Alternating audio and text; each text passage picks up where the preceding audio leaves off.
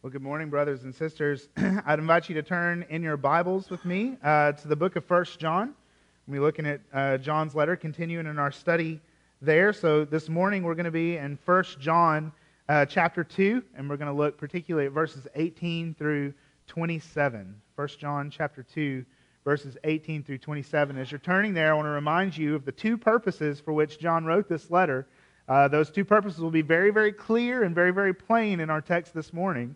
Uh, first, he wrote this letter uh, to refute these false teachers that were traveling, traveling around the area of Ephesus, uh, spreading a false gospel and false teaching. And so, uh, one of John's purposes is to refute those false teachers, but then also, and probably the main purpose uh, of the letter that John is writing here, is he's writing this letter to encourage and to build up the true believers who have remained steadfast in the church and to warn them of these false teachers uh, but to build them up and to encourage them in the truth as well. And so uh, we'll see those two purposes very plainly uh, in our text this morning. And so if you're there, I'd like to invite you, if you're able, to stand with me one more time in the honor of reading God's holy and inspired and inerrant word. 1 John chapter 2 verses 18 through 27 says children it is the last hour and as you have heard that antichrist is coming so now many antichrists have come. Therefore, we know that it's the last hour. They went out from us, but they were not of us. For if they had been of us, they would have continued with us. But they went out that it might become plain that they are not all of us. But you have been anointed by the Holy One, and you all have knowledge. So I write to you not because you do not know the truth, but because you know it and because no lie is of the truth. Who is the liar but he who denies that Jesus is the Christ? This is the Antichrist, he who denies the Father and the Son. No one who denies the Son has the Father. Whoever confesses the Son has the Father also. Let what you heard from the beginning abide in you. If what you heard from the beginning abides in you, then you too will abide in the Son and in the Father. And this is the promise that he made to us eternal life. So I write these things to you about those who are trying to deceive you. But the anointing that you receive from him abides in you, and you have no need that anyone should teach you. But as his anointing teaches you about everything, and it is true, and there is no lie, just as it was taught to you, abide in him. Let's pray. Father, I pray for these next few moments as we look to your word, as we study it. Father, I pray that your spirit uh, would be at work in our hearts. Give us eyes to see and ears to hear and hearts that are willing to obey. Pray these things in your name. Amen. You may be seated. Well, there once was a king named Josiah. Josiah. He was a young teenage king uh, who was very faithful to the Lord. And actually, Josiah brought a, a slight glimmer of hope among a string of evil and wicked kings that had been ruling over the nation of Israel. You can read about Josiah and his life and everything that he did in the book of Second Kings. Uh, but several of the things that Josiah did of particular note one, he tore down altars that were built up all around Judah uh, that were built to false gods. Uh, Josiah also went into the temple and brought out the scrolls of the law and read them out loud in public for the first time in, in generations. It seemed that for a while, under Josiah's rule, that maybe, just maybe, true reformation and revival had taken place in Judah.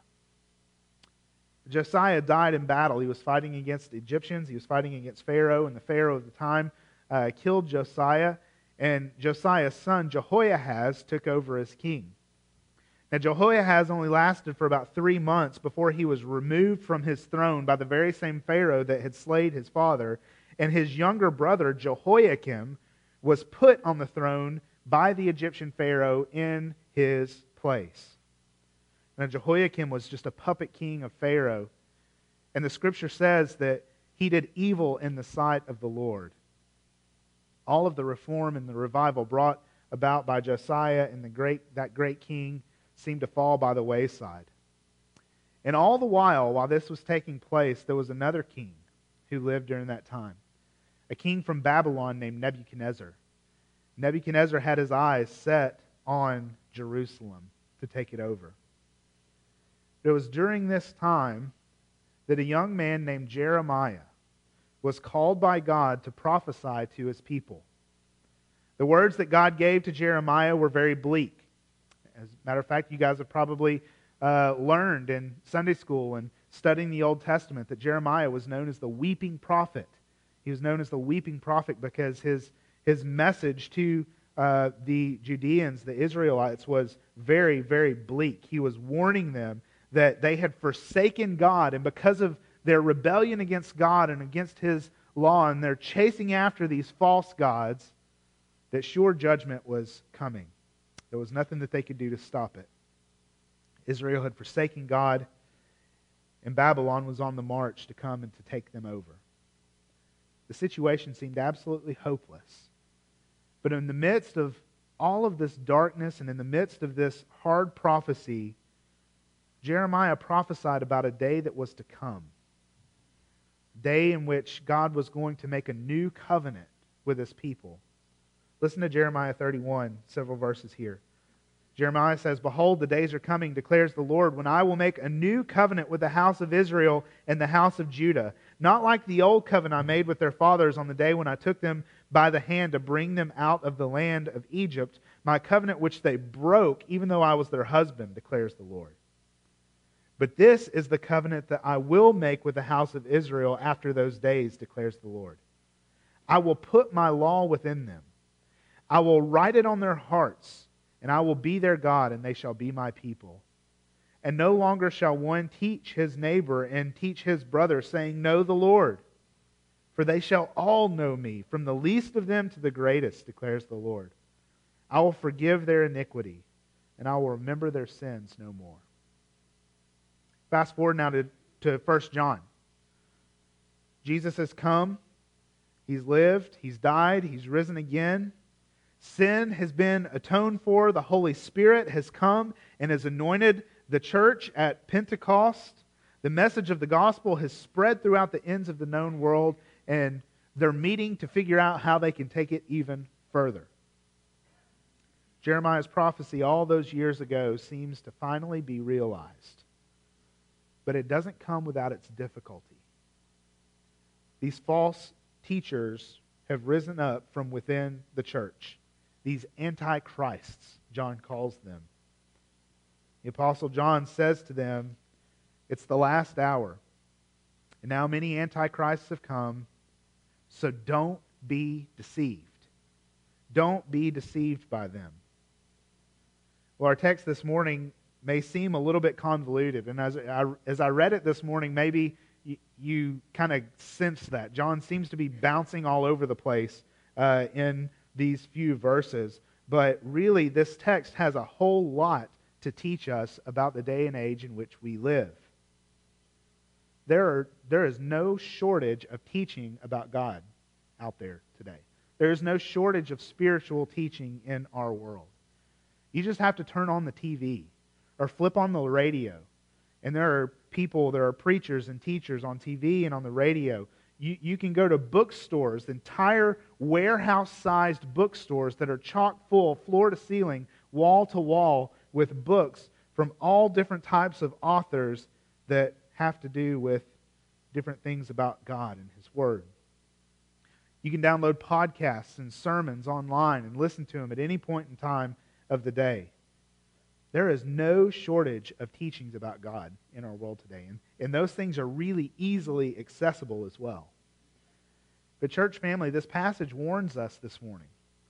There's a warning in this passage that we need to be discerning because even though there's a lot of teaching out there, at best, some of that teaching is bad teaching. But at worst, a lot of that teaching is completely false teaching.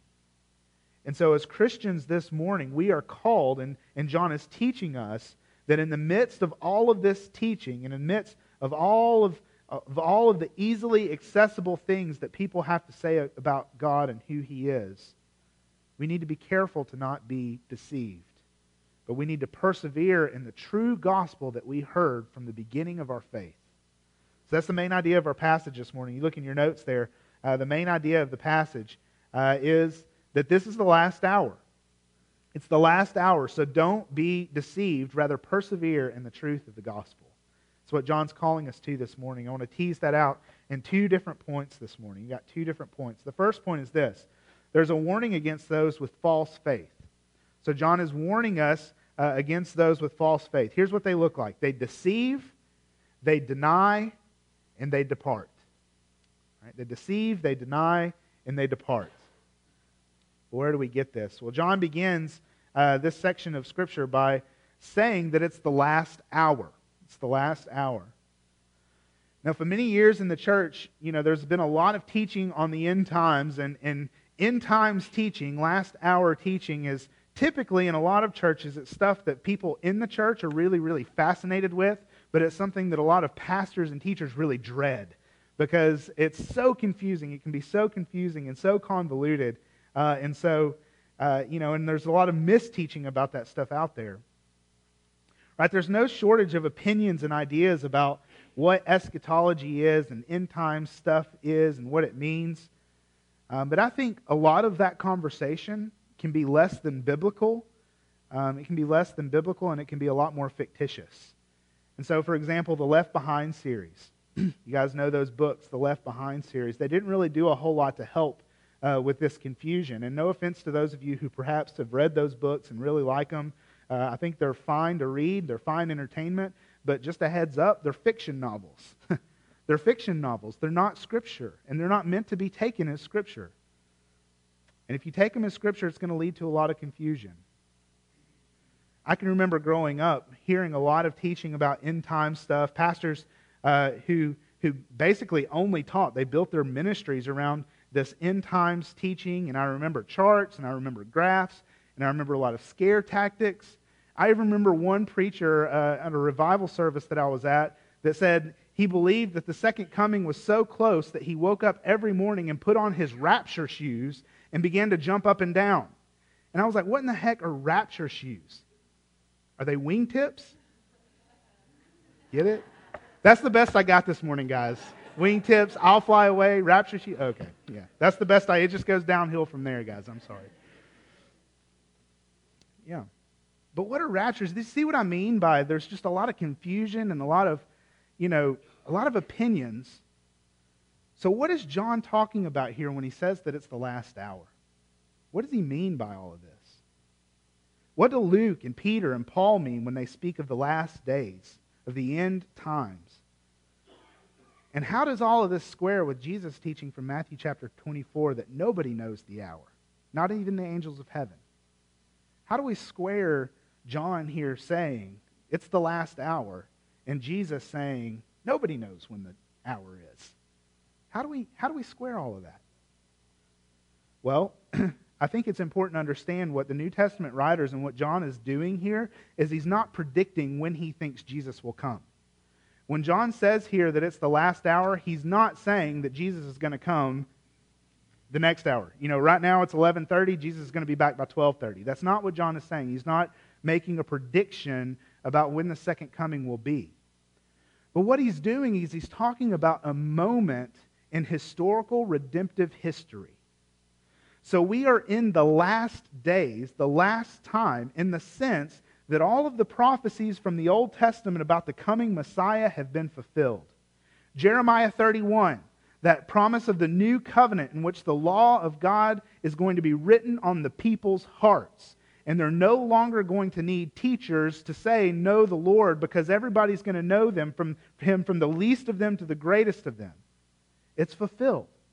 Jesus has come. He's lived. He's died. He's risen again. Sin has been atoned for. And this epoch, this time in which uh, we are living from the resurrection of Jesus until his second coming in the final judgment, the New, uh, the New Testament writers and John here calls that time period that nobody knows how long it's going to be the last hour or the last days or the end times.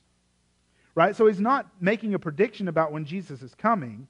He's talking about a historical moment in redemptive history that spans from Jesus' resurrection until his second coming. That's what John's talking about. It's what the New Testament writers, when it talks about us being in the last days, uh, that's what they're talking about. So you can say to me, Nick, do you believe we're in the last days? Yes. And we have been since Jesus got up from the grave. We've been in the last days for uh, a little over 2,000 years now. And who knows how long it'll extend. Jesus could come tomorrow. We don't know. But he's talking here about a moment in redemptive history, and it's the same moment that the readers of First John are in. It's, it's the same moment that we're in, in in the history of the world. So, how do we know? How does John know that we're in the last hour? Well, he says here that the primary marker that we're living in the last hour is that many antichrists have come. Now, again, there's a lot of confusion here about who the Antichrist is and what that means, and, um, and we don't want to read a lot of that confusion into our text. We want to make sure that we're taking this text uh, by what it's saying and not by everything that we know from, from novels and, and different things like that. Now, we don't have time this morning to talk about and to survey the scriptures about whether this Antichrist is, is a particular historical figure that is going to come one day in the future, uh, or and how that relates to these Antichrists and, and how that relates to other passages in the scripture, like the lawless one from 2 Thessalonians chapter 2 and, and the beast from Revelation chapter 12 and 13, and how all that stuff relates together. Uh, there's a lot there that uh, I'll leave you guys to, to dig into and to study. Now, I think here, suffice it to say, that when John is talking about the antichrists here, he's talking about people who deny Jesus. Okay? When he, they're people who are literally anti, they are opposed to Christ, they're opposed to Jesus. They deny that Jesus is the Messiah. Now, I do think that there is a figure who will come one day and who will have a particular role in redemptive history who will be known as the Antichrist. And I think it's really dangerous for us to try to figure out who that is and try to assign that label to different historical figures and those kinds of things. Uh, but I think our primary concern ought to be for these small, these little antichrists that are denying Jesus. That's, that's certainly John's concern uh, in this passage. So, who are these people? Who are these little antichrists? And how do we know uh, who they are? Well, John gives us three different uh, characteristics that each one of them have. First, they deceive. They're deceivers. Okay? Look down at verse 26. We're going to bounce all over this passage, but I want us to see these con- the contrast here. Right, so they're deceivers. Down in verse 26. I write these things to you about those who are trying to deceive you. Okay, so this group of false Christians or anti Christians are out to deceive those to whom John is writing. They are deceiving them with false teachings about Jesus. Well, brothers and sisters, we must be. God has called us to be equipped and discerning when it comes to people's teaching. As I said before, there are many teachers out there who will say a lot of good things and they'll say them passionately, and they'll say them articulately or eloquently. Most of them will be very entertaining. Right? Will be very entertaining. And they may even say some things that are true. But if they deny that Jesus is the Son of God, come to live and die and rise again so that we might have forgiveness of our sins, if they deny that Jesus is the Messiah, they are wolves in sheep's clothing. They're wolves. And we need to watch out for them. There are teachers who are very popular today who will teach you things like Jesus wants you to be happy. Jesus wants you to be healthy. Jesus wants you to be wealthy and wise.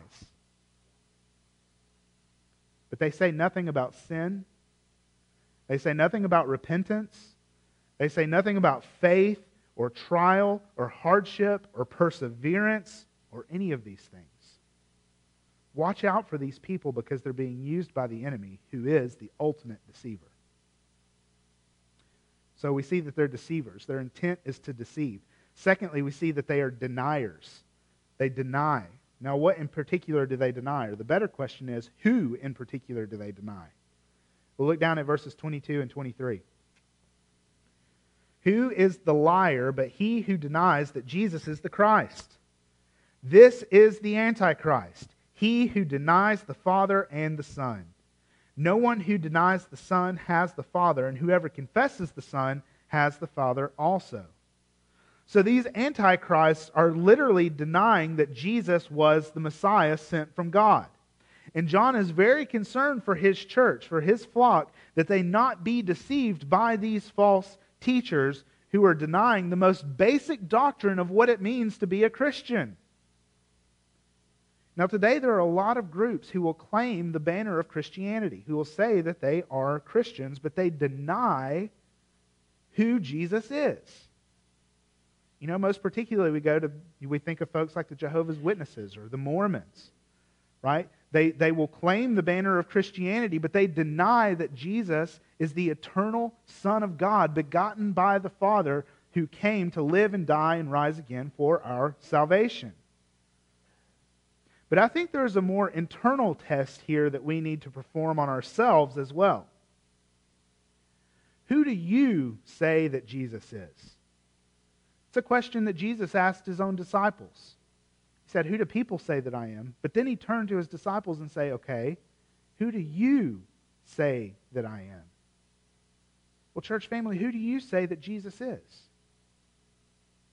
Why are you here this morning? Why are you a member of this church?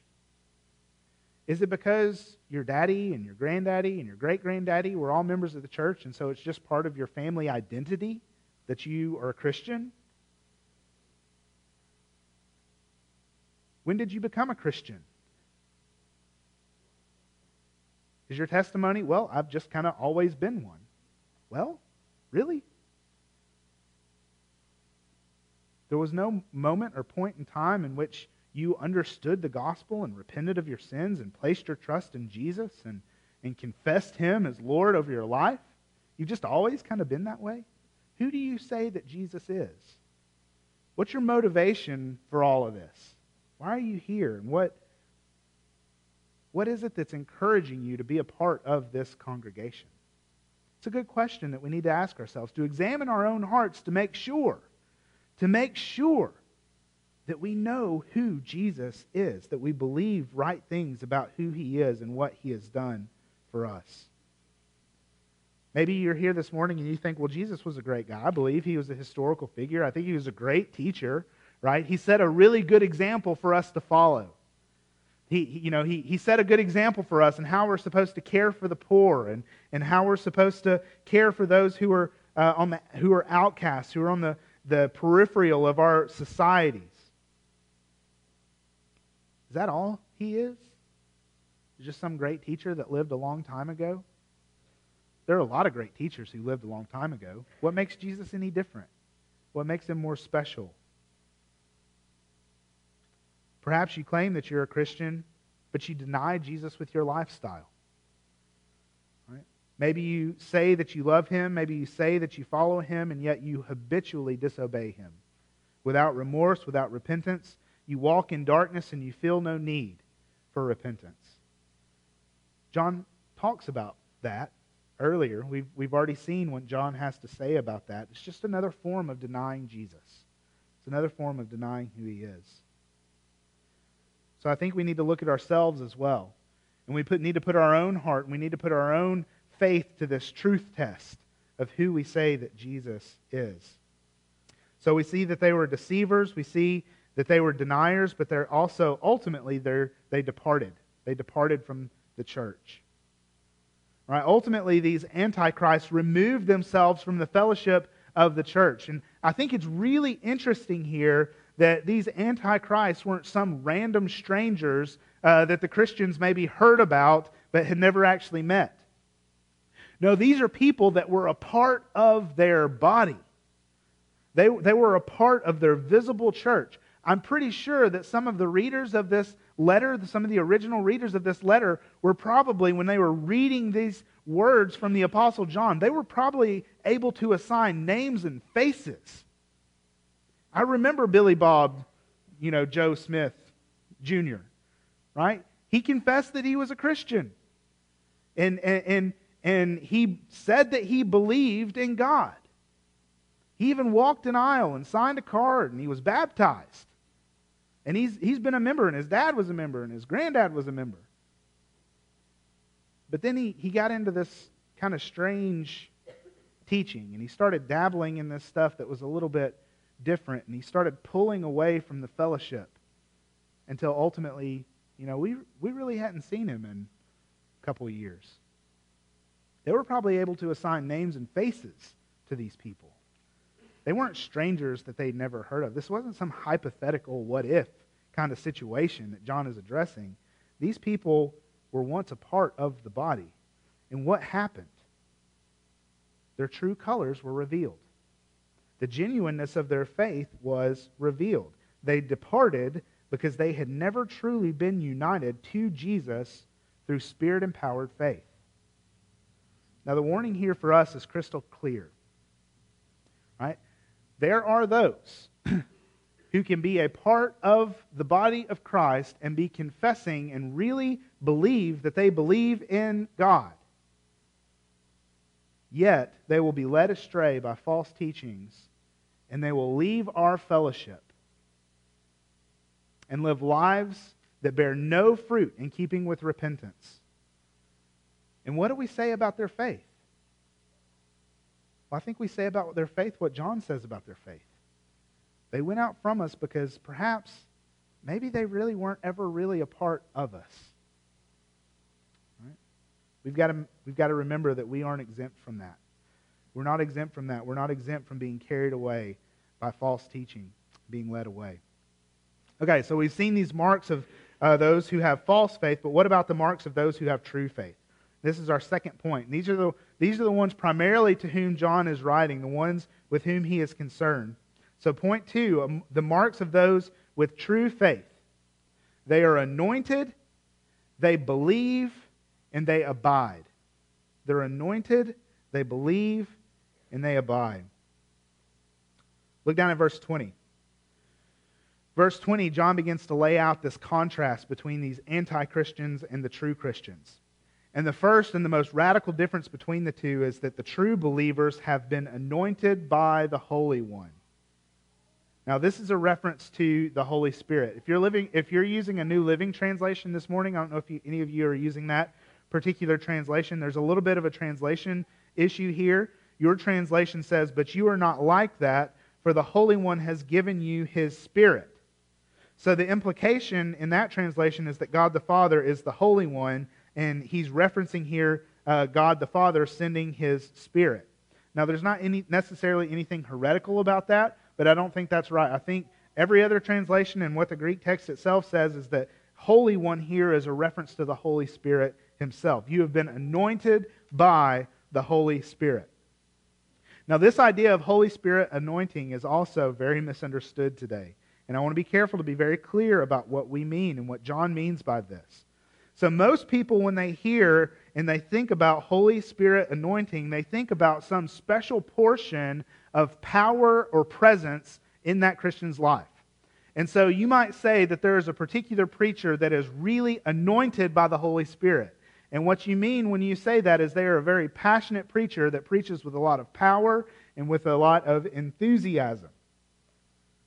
Right? we may say that this is a, an anointed service. And what we typically mean by that is that the presence of God was particularly felt right? So we, we tend to think of anointing uh, of the Holy Spirit as power and presence. Power and presence. But in the scripture, when, when John here and when, when other New Testament writers are talking about anointing, it means that they're being set apart. Not that they're given some special portion of power or presence, but they're being set apart by God for a specific purpose. So you think of the prophet Nathan when he anoints David as king, he pours oil on David's head and he anoints him and he sets him apart and says, This is the one whom God has chosen to be king over his people. So in the New Testament, and I think in the rest of Scripture as well, when we think about anointing and when we talk about Holy Spirit anointing in particular, what we're actually talking about is God's choosing God's choosing and setting apart of individuals for his particular purposes. It's not any type of some spectacular power or presence of the Lord, but it has to do with God's choosing and his setting apart of people for particular purposes. Now, look down um, right in verse 20 again, and we'll see what this leads to. What this anointing leads to is it leads us to truth. So, verse 20 says, But you've been anointed by the Holy One, and not now you have special power or presence, but now you have all knowledge. So, typically, again, when we think of anointing by the Holy Spirit, we think of some kind of, uh, you know, um, big display of God's power or some kind of an emotional display of God's power or presence. But here, John says that Holy Spirit anointing doesn't lead to those things, it leads to knowledge. It leads to all knowledge. So, this anointing by the Holy Spirit has revealed truth to us, the truth of the gospel. It's opened our blind eyes and it's revived our dead hearts to believe it. So, anointing then here points us back to Jeremiah 31 and this promise of the new covenant that God's going to write his law in the people's hearts, that they're going to have no need for teachers because they're going to know him from the least to the greatest, but they're going to be anointed by the Holy Spirit in the truth of the gospel. So, what does this Holy Spirit anointing us to knowledge lead us to? That's a great question. I'm glad you asked it. Right? True and genuine spirit anointed Christians believe in Jesus. They believe in Jesus. So they're anointed and they believe. Now, again, this is in stark contrast with these antichrists that we've already talked about. Whereas the antichrists deny that Jesus is the Messiah, those who are anointed by the Holy Spirit, who are anointed unto truth and have all knowledge, they believe that Jesus is the Christ. Look down at verse 23 again. He says, No one who denies the Son has the Father, but whoever confesses the Son has the Father also. This anointing by the Holy Spirit is the means by which we are able to confess faith in Jesus. We didn't just wake up this morning and decide, you know what, I think today I'll follow Jesus. Why not? It's not just something that you come up with on your own. It's certainly not something that you earn by your own works. It's certainly not something that you can, tr- can contrive out of your own power. This is God's doing in your hearts. Brothers and sisters, your faith in Jesus, your belief in Jesus, is a gift to you from God. It's a gift to you from God, empowered by the Holy Spirit, rotting out the, the, the application of Jesus' work on your behalf in your heart making you more and more like Jesus. Listen to 2 Corinthians chapter 1 verses 21 through 22. And it is God who establishes us with you in Christ and has anointed us and who has put his seal on us and given us his spirit in our hearts as a guarantee. So your belief in Jesus it's of God's doing. Your faith in Jesus is of God's doing. And it's the outcome of this God given, spirit anointed belief. And what's the result of that? The result of it, he says down in verse 25, this is the promise that he made to us eternal life. So the result of your anointing and the result of your faith, of your belief, is eternal life. So, true believers, they're, uh, they are anointed, they have belief, and then finally they abide. They abide in the truth of the gospel. Now, we see this a couple of times. Look down at verse 24. Let what you heard from the beginning abide in you. Again, this message of the gospel of Jesus' life, death, and resurrection for our salvation. That's what we heard from the beginning. Let that message abide in you. He says, If what you heard from the beginning abides in you, then you too will abide in the Son and in the Father. Now look down at verse 27, the last part of verse 27. But his, as his anointing teaches you about everything, and this anointing, it's true, and it, and it is no lie. just as it was taught you, not any different, but just like it was taught to you, so abide in him. So, this command, this exhortation, is to abide. Now, if you read through the New Testament, you might be amazed at how common this exhortation is there. I would challenge you guys. I did this one time. I set apart a week. And in one week, I read the entire New Testament from Matthew all the way through Revelation. It's not as hard as you might think. Uh, you waste a lot of time doing other stuff that you could probably better use your time. You know, make the time to do it sometime. Maybe you can't do it in a week, maybe in a month. Set aside a time to, to read very quickly, just, you know, front to back the entire New Testament. And you will be surprised. Maybe you won't be surprised, but, but be surprised at how often this exhortation, how common this exhortation is in the New Testament to persevere, to abide, to hold fast, to endure. It is a very, very common uh, exhortation throughout the, the whole New Testament. This we know is the doctrine of the perseverance of the saints. Again, this is in stark contrast to the Antichrist above right? they did not abide, they departed.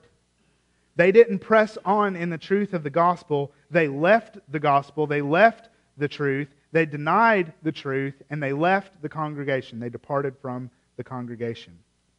But here, the encouragement is to abide to abide in the truth and to abide in the fellowship of God's people, to continue in it, to live in it.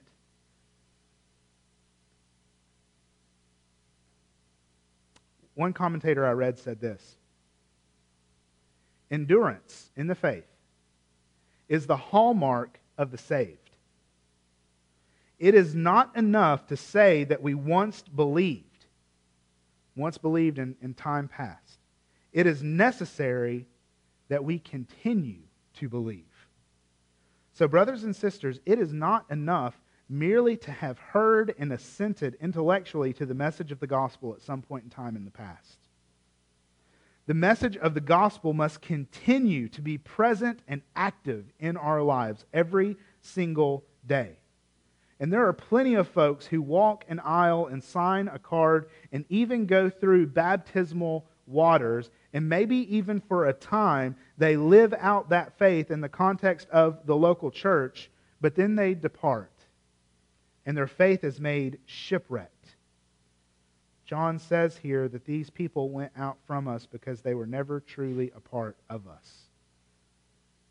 If a person does not abide in Christ, that is a sure sign that they were never anointed and they never truly believed. Well, I want to close this morning by giving us a few practical things to think about in light of all these things. Okay? Three really quick bullet point things. One, we need to preach the gospel to ourselves every day. Every day, we need to remind ourselves constantly of what it is that we have believed from the beginning. Don't be led away by the desire for some new, fresh word from God. We have a word to describe what a new, fresh teaching from God is. You know what it is? Heresy. We don't need a new, fresh teaching from God. We need to be reminded of the truth of the gospel and continue to persevere and to live in it. I need the gospel as much today as I needed it over 20 years ago when I first became a Christian. Some of you guys have been Christians for longer than I've been alive. And you need the gospel just as much today as you needed it 50, 60, 70 years ago, or however long it is that you've been walking with the Lord. You never grow out of your need for the gospel, you only grow deeper in your need for it. So remind yourself of the gospel every day. Secondly, don't give up on the local church. Don't give up on the local church. We need community. We need the community of faith to hold us, to help us stay true to the truth of the gospel. We need one another to help each other persevere, to hold each other accountable to the things that we confess. The Christian life cannot be lived in isolation. It can't be done. You need the church. I need the church to hold me accountable to the profession of faith that I have made. And we, as a church, we need to be serious about holding one another accountable to our professions of faith. That's what sets us apart from a golf club or a country club or some other club that you have membership in that you pay dues to. You need this fellowship to persevere in your faith. Finally, maybe you're here this morning and you've never put your faith in Christ. You've never trusted in Him. And you hear this promise of eternal life and you hear this promise of having your sins forgiven, and you think, that sounds really good. Well, friend, if that's you this morning, it's true. it is really good, and it's all true. Right? Jesus lived a perfect life that you can never live. And he died on the cross to take the wrath of God that you deserve for your sins. And he rose from the dead, defeating sin and defeating death. And the scripture says that if you would just turn away from your sins and put your trust in Jesus and live for him, then he will save you. Then that promise of eternal life will come to you. So, brother and sisters, friends, if you're, if you're here this morning and you've never turned and you've never put your faith in Christ, He's never written that good law upon your heart. Know Him. He's revealed Himself to you in His Son Jesus. Put your trust in Him. Have faith in Him, and He will save you from your sins. Let's pray. Father, thank you so much for this word. I thank you for this warning that comes from uh, the Apostle John. Lord, I pray that we would be discerning. Father, that we would. Um, that we would be careful to guard our teaching. Father, we would be care- careful to guard each other in each other's confession, Father, that we would help one another to persevere in the faith. Lord, that we would help one another repent of sin, that we would remind each other of the gospel of Jesus' life, death, and resurrection for us. Father, I pray that if there are those here this morning who have never put their faith in you, Father, I pray that you would open their eyes. Lord, anoint them with your Spirit. Open their eyes, open their hearts, help them to see their need for you. And Father, give them faith. And I pray that this morning even they would return, they would turn from their sins and put their trust in Jesus and that they would live for him. Father, I pray these things for our good, but most of all for the glory of your Son, Jesus. It's in his name that we pray. Amen.